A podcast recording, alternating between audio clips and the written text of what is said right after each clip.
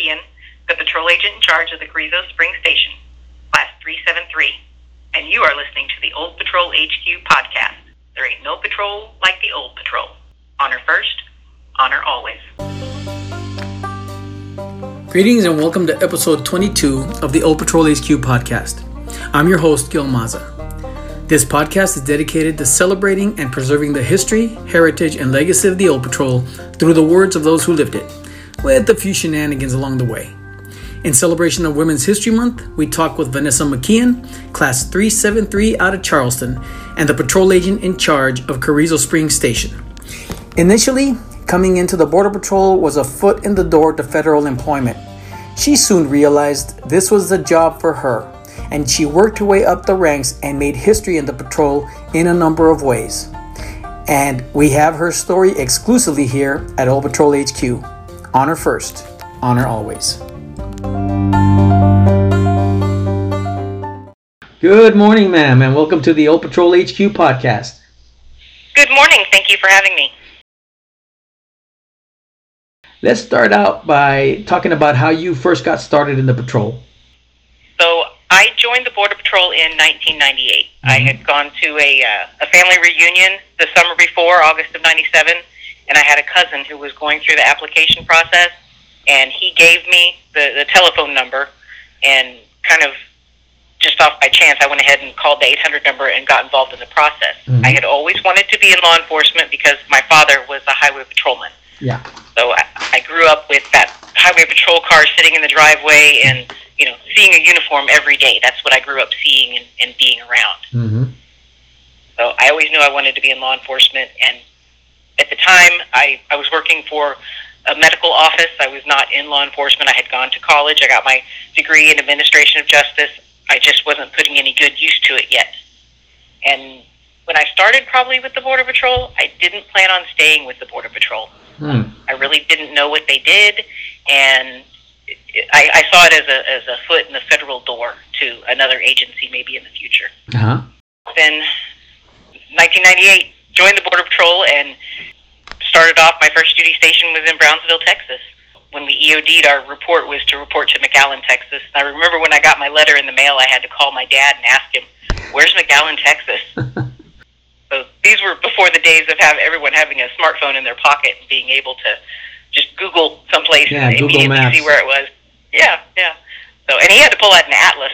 So there's probably a whole generation listening that doesn't even know what an atlas is.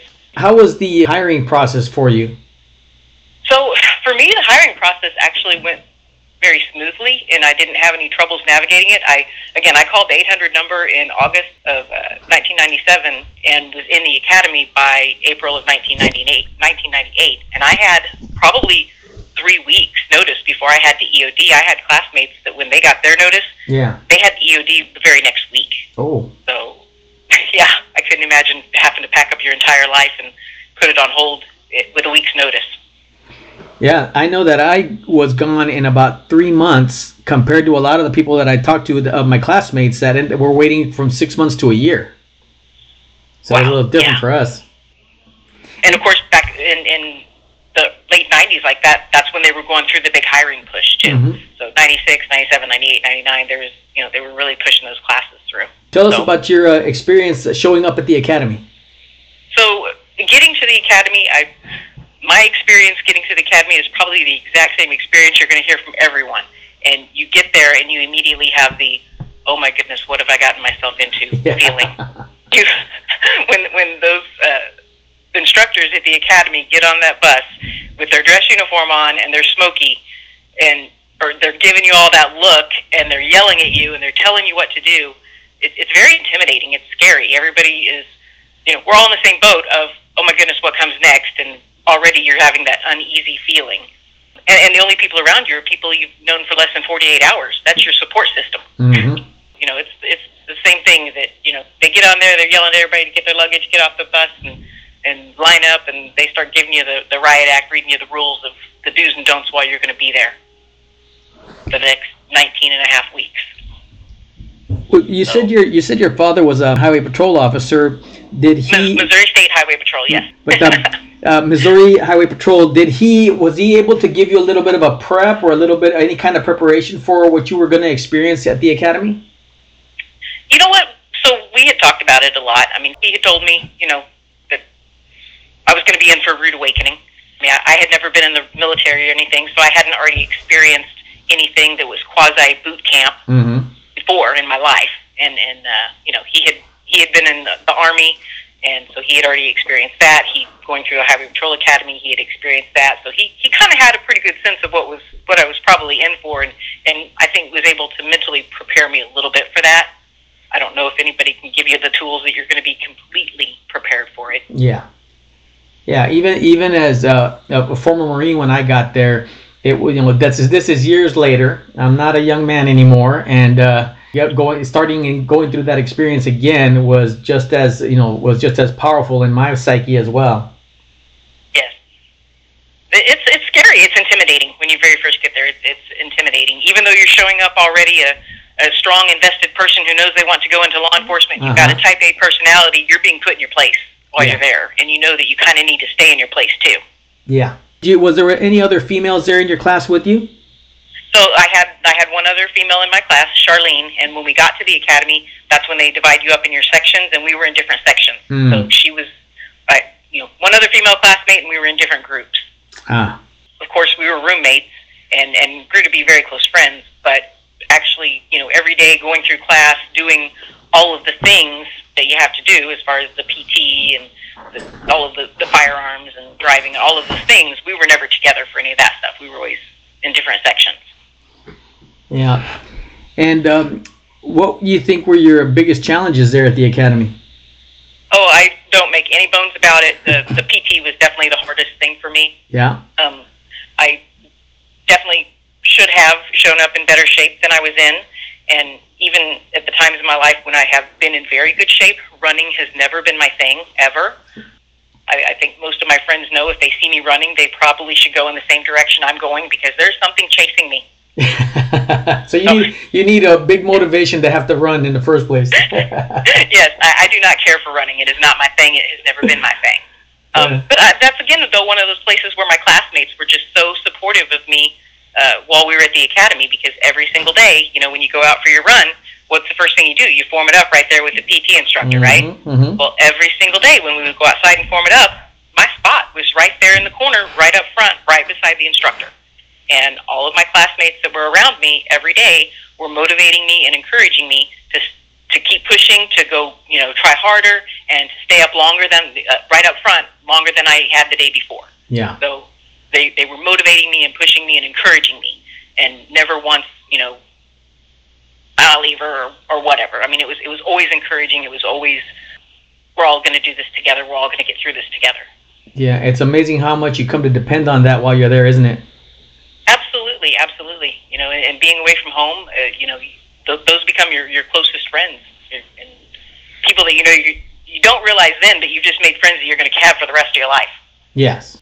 Now tell me about uh, you. you know, so uh, you know you graduated, and um, that must have been a, a that, well. We all know that's a magnificent experience and a magnificent feeling. My And- father pinned my badge on me. Oh, that's that's fantastic. That's fantastic. So he was there at your graduation, and he and he pinned Yes. your badge. Yes, my parents came and, and my dad pinned my badge, and that's you know a very special moment for me in my life. Oh, he must have been through the roof. Yeah, I, I'm sure he was just as proud that day as I was. That's wonderful. So you are now ready to report to your duty station, which is going to be, you said Brownsville. Yes. Tell me about the first day you walked into Brownsville station. So get to Brownsville, and we had been told before before we were leaving the academy, like at graduation or whatever, that when you all get to the border patrol station that morning, you know, either Monday morning 6 a.m. and you need to look for Norma Cortez, and, and that's who's going to deal with you guys and tell you what to do next. Mm-hmm. Show up to the station that morning, and first people I see, I ask them, "Where's Norma Cortez?" and they tell me, "Oh, she just had a baby. Good luck with that." And we're like, "Oh, oh, okay." And it was kind of just that flippant and, and in passing. Yeah. So we, we all kind of just walked in and started figuring out, okay, if Norma's not here, who do we need to talk to now? And my class, our entire class, went to either the Brownsville station or the Fort Brown station, which is what the old Port of Isabel was. Mm-hmm. So all of us went to just those two stations. So there's a pretty good group of us showing up there Monday morning, and you know, every everybody there is already doing their thing. Uh, you know, Brownsville Station went from a 30 man station to a 330 man station in the, in the course of about two years. Mm-hmm. So we, we reached a point where you had literally you had people who had six months time in service were the ones that were the training officers and journeymen for the next batch that came on. Yeah, it's amazing how rapid fire that went during during that time. I also had journeymen and people that were giving me CNEs that were just a few classes, uh, you know, ahead of me. Right, right. And we had the exact same thing going on in Brownsville. And did you ever did you ever uh, meet up with Miss Cortez? Yes, yes. After she returned from her maternity leave, then you know everyone got to meet her then, and she actually throughout my career she ended up being one of those people that was a, a mentor for me and became a very close friend of mine. Uh huh. So I'm very fortunate that Brownsville was my first duty station and, and to have met her when she came back from maternity leave. Yes, I remember when I was at the academy. They, uh, I was hoping for uh, one of the checkpoint stations because I guess because it was closer to my home, and I ended up getting El Cajon Station. And I remember complaining about it. And then one of my buddies there telling me, "Shut up, man! That's one of the best stations in the patrol there in San Diego sector. So don't don't, don't complain." And, and he was right, and he was right. So that I ended up going to you know what I think was the best station I could have gone to myself personally, even though it was a long drive to work and back every day. That's awesome. That's good. So tell me about the work there in Brownsville. You got there, you're obviously on the training program. What was the work like? So, and that's where, you know, during the FTO program and they're taking you around, they're showing you things and showing you all of the different aspects of Border Patrol work, I enjoyed that. That was fun. But because you were really kind of doing something different every day. Mm-hmm. But for us, when the field training program ended and they went ahead and kind of cut you loose and, and put you to work, then the work at that time was sitting on an X or processing. You know, occasionally you'd rotate through and you'd have bus check or airport check, but it was a lot of sitting on an X, which that that in and of itself wasn't that much fun. Yeah, I it- remember it's just amazing how the two things I think PAs hate the most, in you know, initially in their careers, is sitting on an X and processing, and that was the full. That was basically what was going on full time there. Absolutely. That, Hmm. That's what you show up and walk into and, and then start realizing, oh boy, this is what I signed up to do. you know, during the FTO program, they had taken us up to Kingsville so that we could, because we didn't have a checkpoint in Brownsville, but they, you know, part of the FTO program, they expose you to just as much of Border Patrol work as they can. So they took us up to Kingsville so we could Uh-huh. see the checkpoint up there and work the checkpoint. Well, as soon as we got there, they had had a, a a bug go off and they were going to send a scope trap out to go work the traffic and they already knew it was going to be good traffic. So a couple of my classmates stayed behind and a couple of us jumped in the scope to go help with the group. And sure enough, it was a group of about 30 coming up the railroad tracks there in Kingsville. And the adrenaline rush Oh and yeah, everything that happened when, you know, they're telling us, you here, you there, don't move and don't say a word till you see the flashlights come on and then just start grabbing people. It was like, okay. yeah, and it, you know when that all happened it was amazing. And it was amazing how well it all worked too because you know they they walked right into the middle of all of us. They had no idea how many of us were set up on each side of the railroad tracks. And it was it was awesome. It was just an amazing experience we get back to the checkpoint after this whole thing is transpired for them to turn us back over to our field training officer at the checkpoint and and we're all kind of pumped and telling our classmates about it who had been there working at the checkpoint. And as we're leaving, I remember those agents looking at us and smiling and saying, "Okay, you guys go have fun on your X's," because I think they knew we had just seen the most excitement we were going to see that year. Yeah. But it's so funny listening to you talk. It just brings me. I I could close my eyes and tell you exactly my very first time when I laid in in the darkness with bugs crawling on me, waiting to hear that rustle of footsteps and brush coming up in the distance, and then, man, the heart starts to pump and your brain starts to everything gets like vivid live right then and there. Yes, it's amazing, and it's one of those things you almost can't even describe to somebody. They they have to have experienced it before, but if they've experienced it, they know exactly what you're talking about. Yeah, but the funny thing is, who in their right mind goes out in the middle of nowhere, sits in the dark, waiting for a bunch of bodies to walk up on them?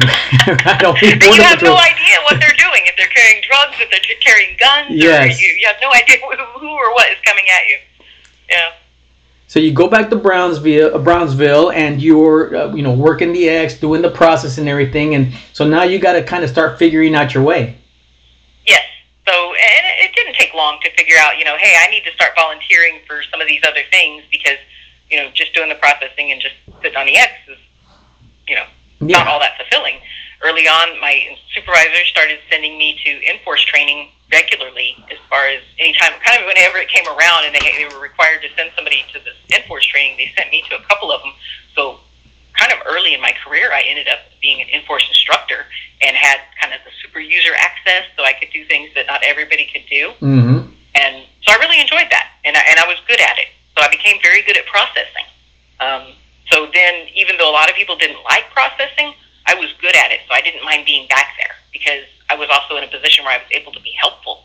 Yes. You know, my classmates and, and e- my my peers that I was working with, and even the, the journeyman agents who had, you know, many, many years of service in over me, you know, they were kind of asking me for a little bit of help, or I was in a position where I was able to help them because I got along with Enforce. It, it got along with me. It Yeah. didn't get along with everybody. No, no, my gosh. I'm sure you remember the complaining and the murmuring and the grumbling about all the little bugs and everything going on. You know, how, you know, you know involved it was, how complicated, why does this have to be, it seems redundant. Yes, yes. So I I'm sure you heard all that stuff. Absolutely. On, on numerous occasions, yes. So I got, I got to do that early on, and, and, and I found that to be fulfilling. I found that to be a little bit more rewarding, you know, being, Mhm. being in a position where I was teaching others and instructing, and, and also just being in a position back in the processing room where I was able to kind of help others and, and help get the job done, you know. Yes. And so, did uh, besides the uh, besides you know helping out with the processing and getting involved in that, did you join any other special units? So I did a couple of other things while I was down there. I was on the horse patrol unit for for probably about two years. My horse patrol career came to a very sudden end when I broke my shoulder uh, wrecking the horse. But I enjoyed those couple of years that I was on it. It was great.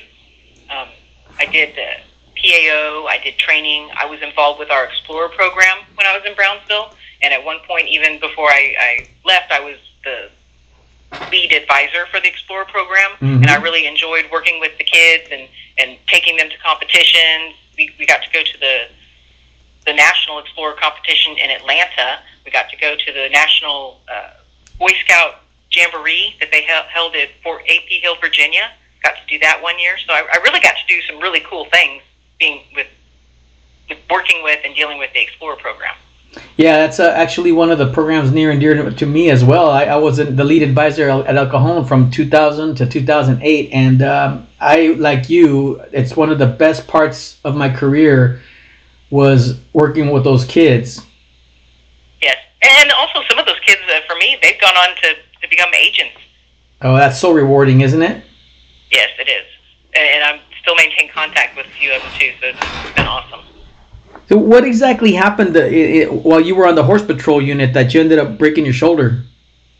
Oh, we were responding to traffic. A bug had gone off, and it was a little ways from us. So my partner and I were riding along. We heard the bug go off. We told, you know, called out that we'd be heading that way, and so we're kind of galloping down the road.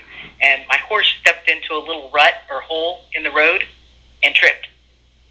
So when my horse tripped and he went down, I went flying off the front of him like Superman. Mm. And luckily, I just landed on my shoulder and rolled. And when I was rolling, I could see the horse was kind of rolling too. I know at one point he had legs up in the air, and I was like, "Oh goodness, he's going to get up and trample me." Like I barreling up behind you? yeah. Oh. So he, he he rolled, and then he stood up, and I remember I tried to get up as quick as I could. My partner was like, "Be careful, be careful," you know. Don't don't get up so fast. I'm like, I'm okay, I'm okay. And I kind of remember I kind of moved everything around, and, and I was like, I'm good. But if I'm going to break something, you better catch him. So get over there. And and I sent him on his way. He did not want to leave me. He Yeah. did not want to leave me at all. But I I knew I was okay. I knew I was not had not injured myself in any life threatening manner. And sent my partner on his on his way to go catch him, and and called my supervisor to let him know that I was hurt and he needed to come pick me up and send somebody to get the horse. hmm And as soon as I hung up with him, not even 30 seconds later, our other supervisor, he called and he said, "Are you really hurt, or are you messing with Chris?" I was like, "I'm really hurt. I, I may mess with people, but I would not joke about this. Thank you." so. I guess I had developed some type of a reputation of, you know, being a jokester or something. For Yeah. them to think that I was just kidding around about having a broken bone.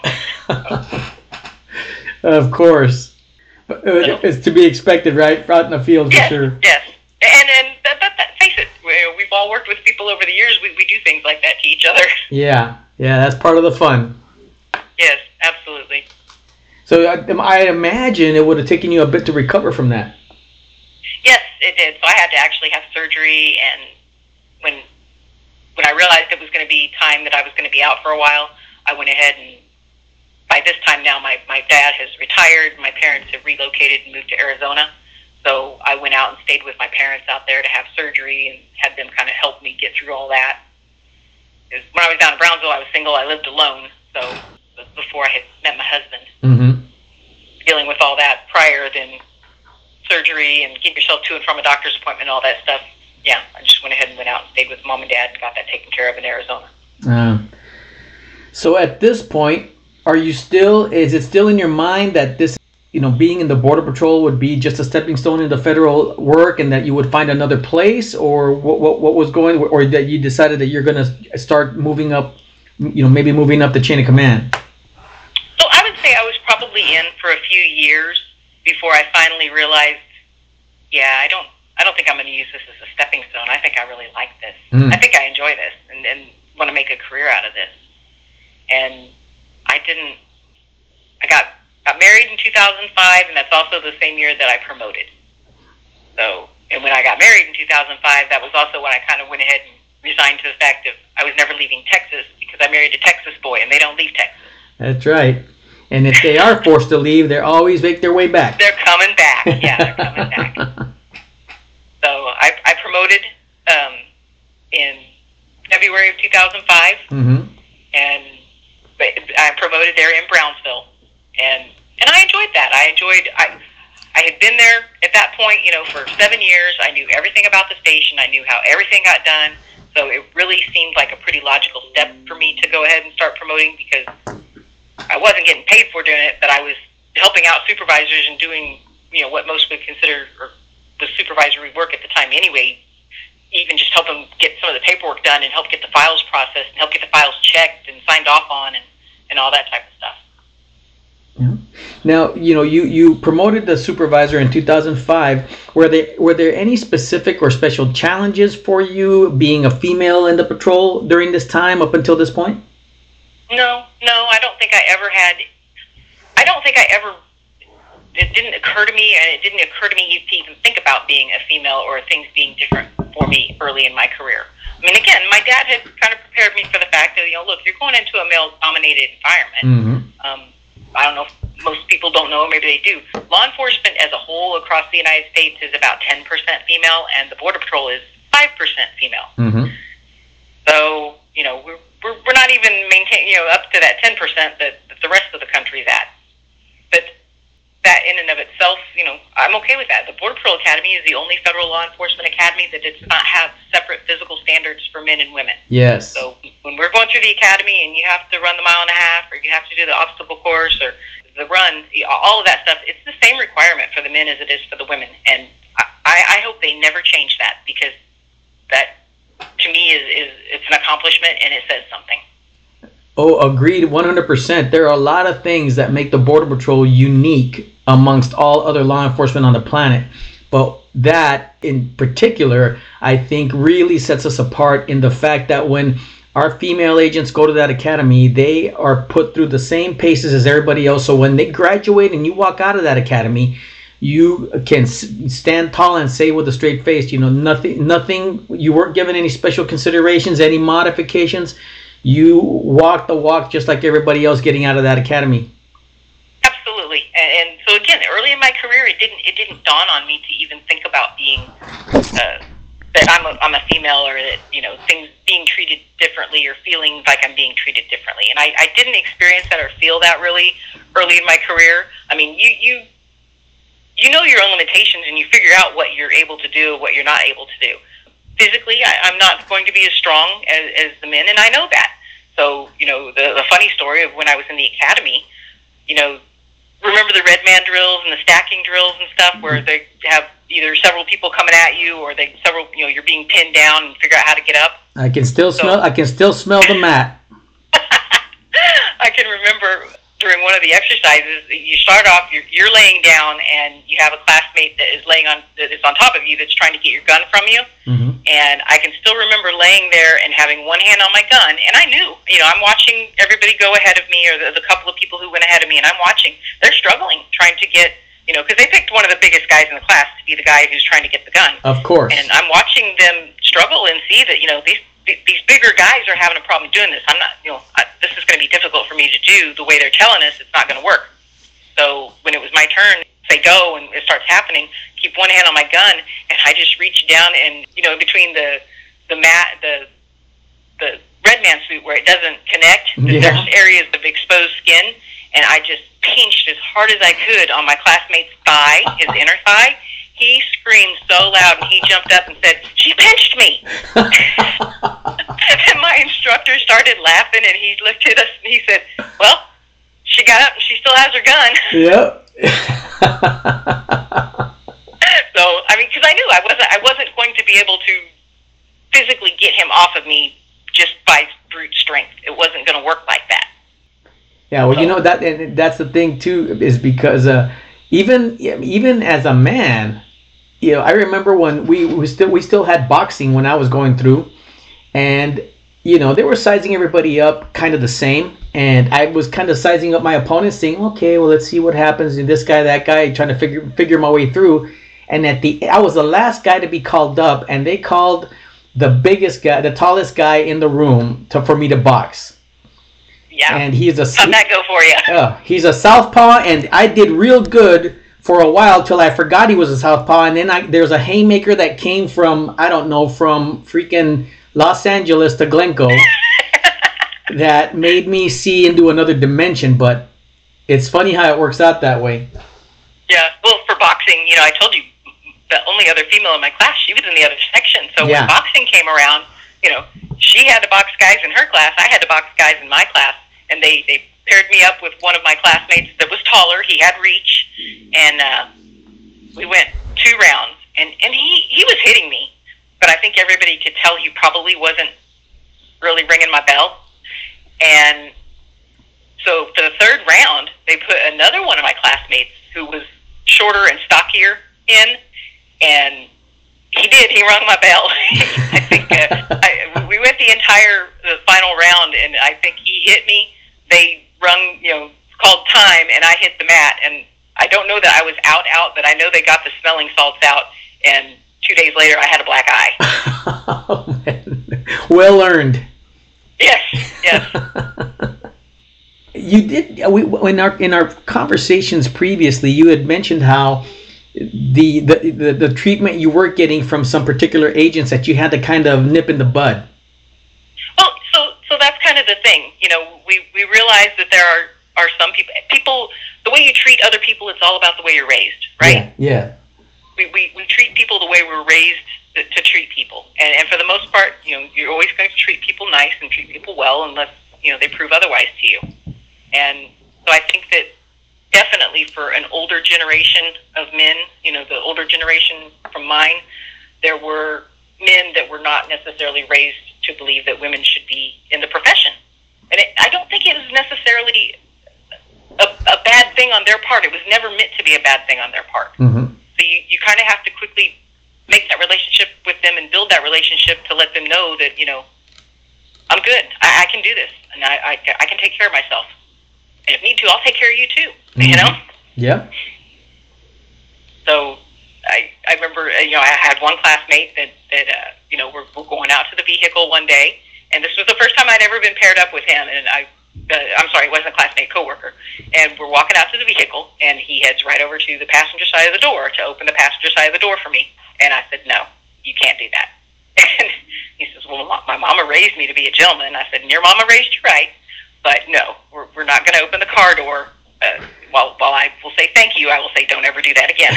you know, it's, it's one thing to do that just walking in or out of a building or something or a convenience store, but Yes. you know, you can't do that when you're talking about a GOV and going to work. Yeah.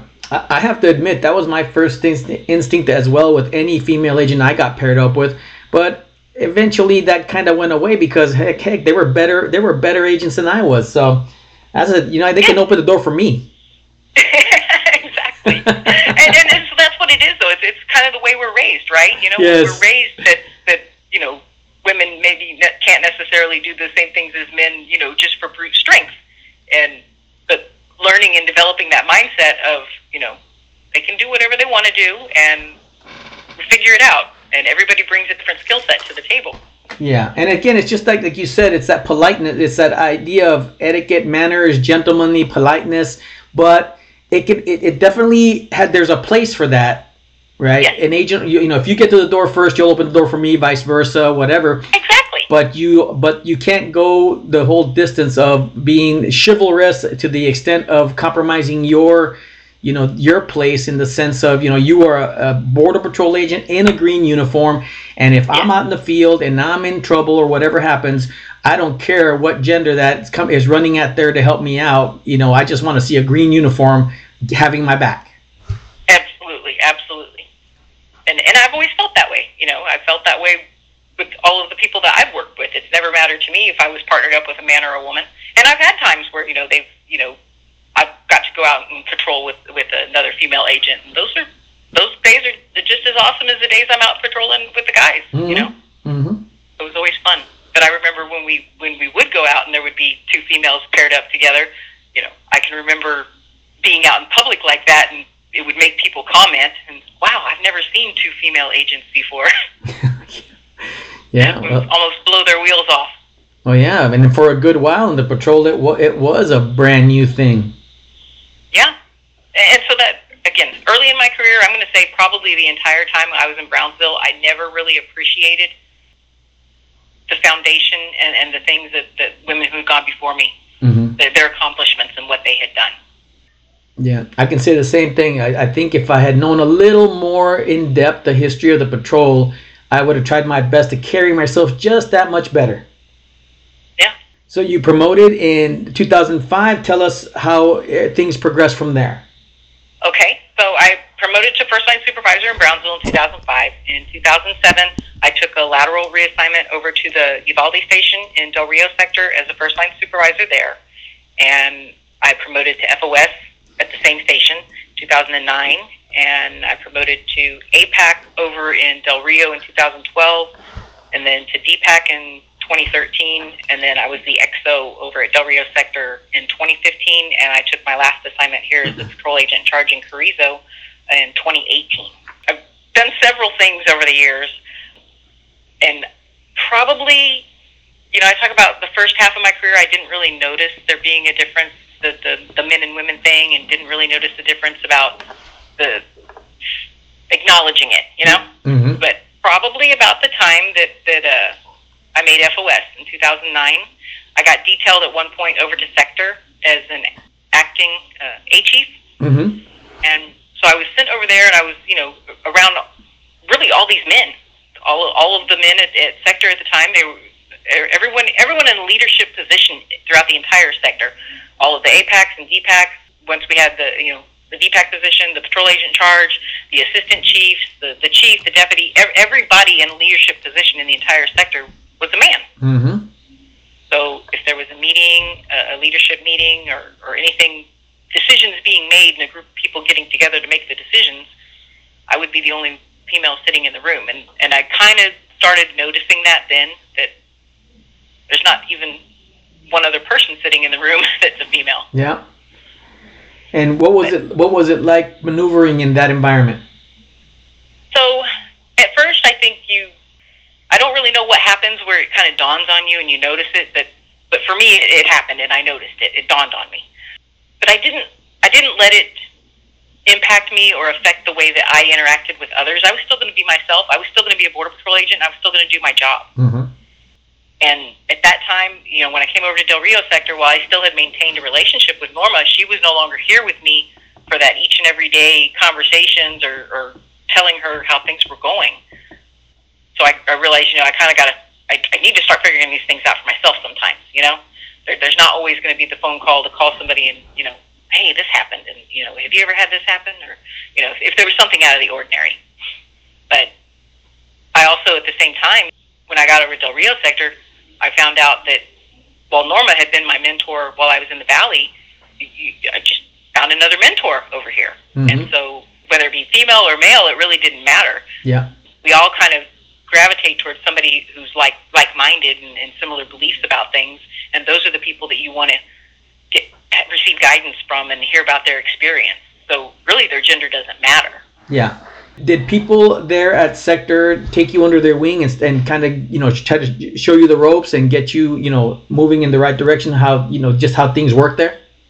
Yeah, I, I did. I had I had a couple of them that I think treated me very well, and you know wanted to see me succeed these are people that I'll be forever grateful to. I mean, uh, Doug Spielman, I had worked with him down in the valley, mm-hmm. and when I got over here, he was an assistant chief at Sector, and and he definitely helped to guide me and and help me to understand things and teach me, so that I was learning, you know, the way things got done in the border patrol. Because you know, sometimes policy and guidance and the way things actually get done don't all line up the same way. So you have to figure out how to get things done the right way and keep everything the right the right way and do things correctly. Yes, well, I know that when you know guys like me that are working the you know, you know ground pounders and never did promote up, you know I never did promote up the ladder because I kind of bought that nine you know nine to eleven for life deal out in the field and got involved with a lot of other projects that I ended up doing that really, you know, it, it, it probably is one of my only regrets is that I didn't probably, I should have souped up maybe 10 years ago, but be that as it may, you know, I'm at the end of my career and uh, I'm, I'm very happy with everything that I've ever done with it. But it's hard for us to re- understand what goes on kind of in that little divide between the field and sector. Absolutely. And you've got so to see my, both sides. Oh, absolutely. And that was my introduction when I first went over there on detail to the fact that everybody has a boss because while the field is listening to what sector is telling them to do, sector is listening to what headquarters is telling them to do, and mm-hmm. headquarters is listening to what an administration tells them to do. Mm-hmm. So there is, no matter what position you're in in life, everybody's got a boss. yeah, that's for sure. So it was it was good being over at sector. It was it was experienced it more so even when I promoted and I was the executive officer over at Sector. Mm-hmm. I really experienced the, you know, being in a small group and being in the room with the decision makers and, and being an influencer in decision making. So, well, for when some, I was there, I'm sorry. Go ahead. Well, I was just going to say when I was there as the executive executive officer over at Sector, Rudy Karisch, he was the chief that promoted me to the executive officer uh-huh. position, and I definitely learned a lot from him. He was also another one of those mentors in my career who helped guide me and helped me to understand how the bigger decisions were made, even when maybe sometimes we don't always understand them. Yes. I was going to say that it seems to me for somebody who came in just to use the Border Patrol as a stepping stone to another career, you seem to have worked your way through, you know, starting out at Browns, at Brownsville and learning what you learned and going through and you know promoting as you did what do you think uh, was it about you that uh, facilitated that process for you? I think my ability my willingness to learn my willingness to get involved no, nobody's ever asked me to do something and I've turned around and, you know, at work as far as an assignment or a task or a project that needed to be done. I've never had a, a supervisor or a leader at work that has asked me to do something or take on a, an assignment or a challenge or something and told them no. I've always said yes. No matter how busy I was, no matter how to, no matter how many other things on my plate I've had, I've I've always tried to figure out a way that okay, yeah, we're going to get that done too. You know, we may be busy doing all these other things over here, but okay, you know, boss, you want to get that done too? We're going to get that done too. Mm-hmm. Being a part of that and helping others to get things done as well. I've I've enjoyed that. I've appreciated that. Well, in in other conversations you and I have had, you you said that you were you felt you were well mentored and the people around you wanting to see you succeed. But you've done a lot of that as well, not just with female agents, but with male agents, correct? Absolutely. I have tried to. I, I think it's important for the Border Patrol as a whole. Think organizationally, succession management is one of the things that we probably need to work on a little bit more. But we need to start identifying the future leaders earlier and the ones who we know want to volunteer, want to be involved, and want to lead this organization someday. Start nurturing them sooner in their career and, and helping them, help teaching them, making themselves available. So I talk about you know having Norma available to me. Mhm. Um, uh, Mirta Lopez was a female supervisor down in Brownsville. Also having access to these women in, early in my career, early in my life, to let me know, kind of, and see the things that were possible. That I think also encouraged me later in my career that I need to make myself available too. I need to uh, share my experience with others, uh, uh, men and women alike. So a couple of years ago, we started a, a program here at Del Rio Sector, uh, Women Investing in Law Enforcement. I'm sorry, Women Investing in Leadership Development. WILD is the acronym, and we get together quarterly. We have you know leadership discussions. We review resumes, share experience. Many women in the group, they're married, they have children, and just having them share their experience of how they do that and how they get through that, and some of the tips, tricks, and things that have helped them succeed is good to share with others. And I've also participated in the, the DHS mentoring program, the CBP mentoring program. And I, again, I think it's just really important that we share our experience, we share our ideas, and we share just our knowledge so that others can learn from your experience, the good and the bad. You know, Mhm. I think every person I've met in my career has impacted me. Either you've, you've met them and you've learned something about them that you take a piece and you want to use that for yourself, or you take a piece and you realize, I hope I never do that. Yeah. Yeah, amen to that. Now you you went a little bit rapid fire on your career possession, but I wanted to get back a little bit. So you ended up, uh, forgive me if I'm wrong, but uh, APAC of Del Rio, yes, I was APAC in Del Rio in 2012. and, uh, and and what was it like going back to a station and being the second in command? So going to the station and, and being the second in command, I'm not. I you know I would say that was probably the APAC position was probably my scariest promotion. And when I say scariest, I just mean I was put in a position where I was the second in command of a station, Mhm. and I didn't promote in a station that I had already worked in. I was you know I was the APAC at a station for an area and with employees I had never even worked with before. I, I didn't know the area. I didn't necessarily know that many of the agents unless I had had training or, or met them in passing.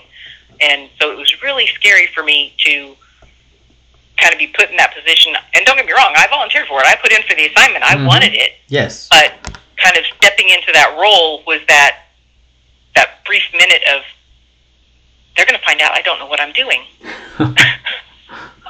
you know, there, there was that, that minute of, of, you know, uncertainty and, and you kind of question your abilities and you question whether or not you're going to be able to do it.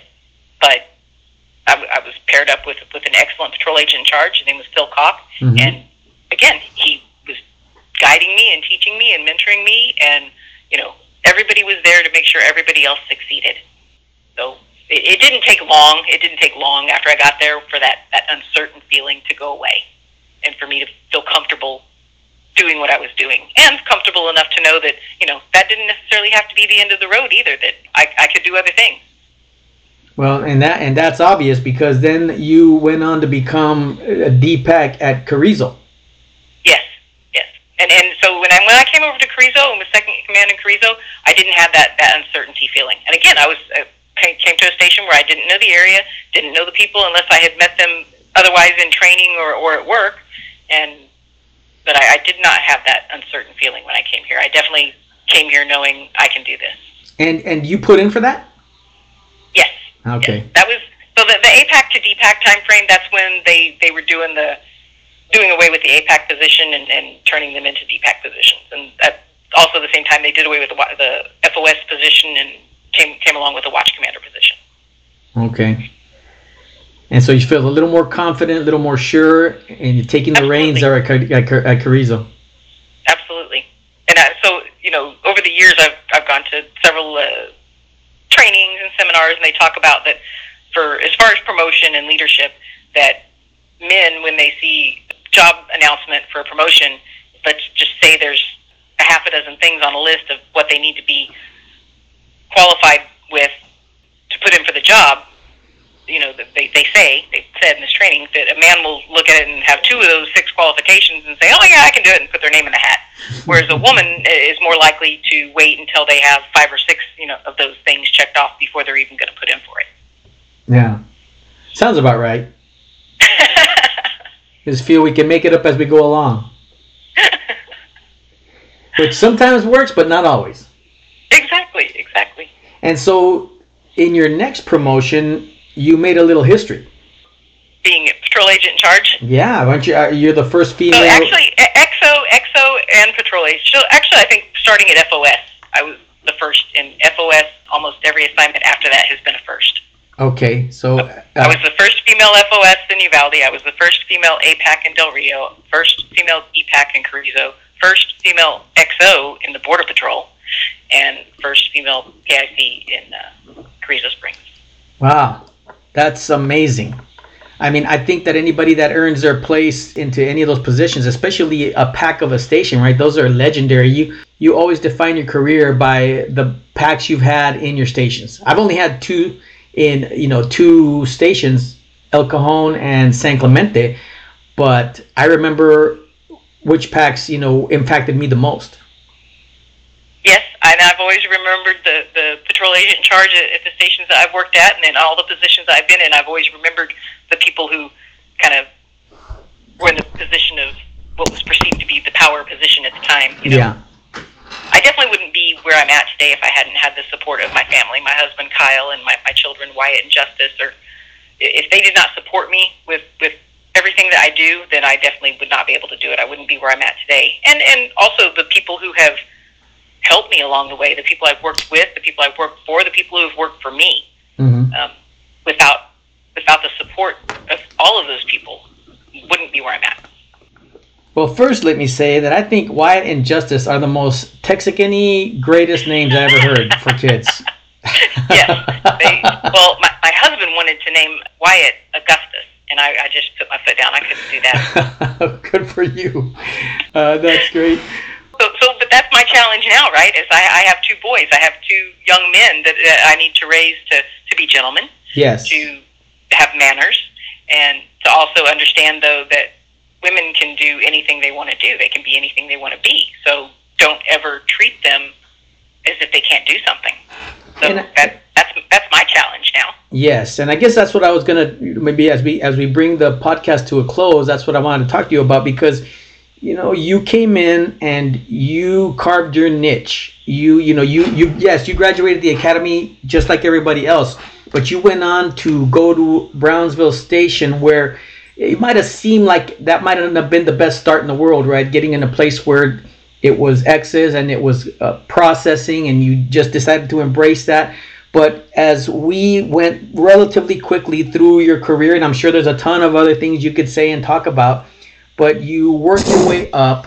You seem to legitimately hold on to your values and beliefs, and uh, your and, and move your way through, and um, and again make history in many ways yourself there in Texas in the patrol.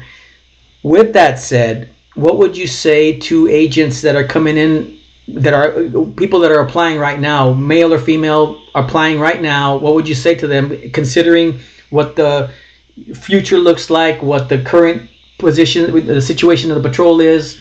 What do you say to them? I would say go for it, do it. Welcome. We, we need help. We need the support. Um, and it doesn't matter if it's male or female. We we need them there. We need them to get through the academy. And whether they are men or women, they can do it. You know, there, there are no limits. There are no boundaries. You know, the the sky is the limit. Mm-hmm. So go and, for and to it. treat each, yeah, go for it and, and treat each other well. You know, goes back to, to how you treat people. That's how you're always going to be remem- remembered is how you treat how you treat people.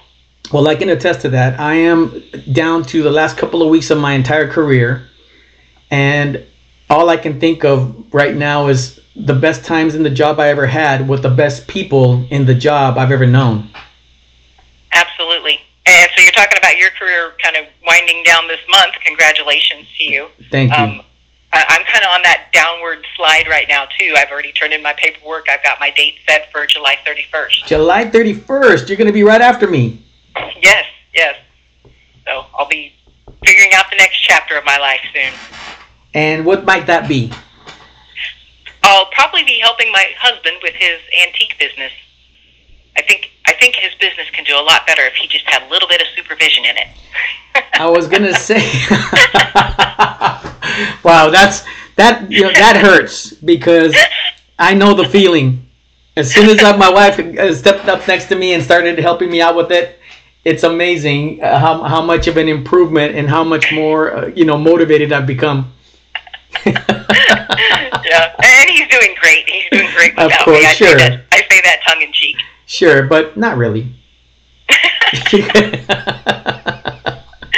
absolutely, absolutely. Well, I have to ask you one last question, and I ask all my Texican people for, that I do the podcast with: Whataburger or In and Out?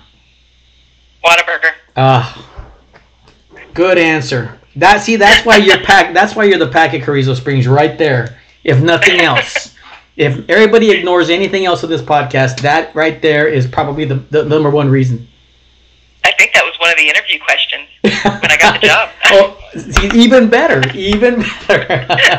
that should be that. It should be a question. But, ma'am, I, I, it's been a joy and a pleasure speaking to you today and hearing your story as inspirational as it is and you know as powerful as it is because when you speak to somebody and you mentor somebody and you talk about your life you are the real deal. You have experienced it you've lived it but you've also excelled you know in a way that many people want to see is possible for regardless of who they are. Thank you. Yes. And that, so at the end of the day that's what it is right? It, the gender doesn't matter you know, when, when you're trying to excel and you're wanting to do something, yes. You know, everybody wants to do their best. They sure do. And, you know, this, this, one of the reasons we're talking here is because it is Women's History Month this month, and we're honoring and celebrating all the female agents in the patrol that, and, and especially our historical ones. And you've had good mentors. We talked last time you and I talked. We talked about uh, Norma Cortez. We talked about Lynn Underdown which I will give up a grandchild for an interview one day.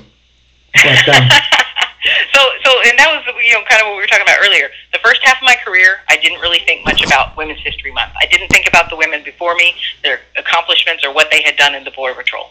It wasn't until probably these last five to seven years that I really started acknowledging and, and respect and, and the utmost respect to Christine Gee, the first female patrol agent yes. uh, in in 1975, and Carol Fetty being the first female promoted to the ranks of supervisory border patrol agent in 1984. Yeah. Lynn Underdown being promoted as the first chief of a sector in 1999, and mm-hmm. then in 2005 she went on to be promoted to the ranks of SES in RGV sector, and then Carla Provost, chief of the border patrol, yes. 2018. Yes. Yes. So those are amazing things, and those are the history makers right there. Yes. And I, would like to also give honorable mention to Leslie Mullins, who was also a graduate with Christine Gee and ended up later on in San Clemente Station and then moved on to get a job with BLM later on. But she's not mentioned often, but she is in there as well as one of the first graduating in the first graduating class 107.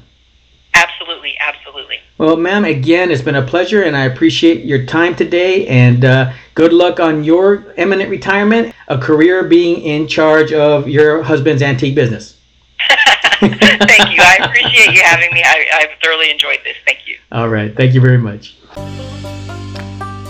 This concludes our interview with Vanessa McKeon, Class 373 out of Charleston, and the patrol agent in charge of Carrizo Springs Station.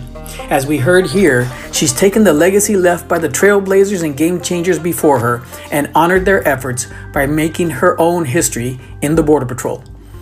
Take a look at our, all our official Old Patrol gear offered exclusively at Old Patrol HQ. Go to Old Patrol HQ at bigcartel.com. Please share these podcasts with everyone in the patrol. We can learn so much about how things were done in the Old Patrol and enjoy our rich history, heritage, and legacy that we all share. with a few shenanigans along the way. Until our next episode, remember ain't no patrol like the old patrol. Honor first, honor always.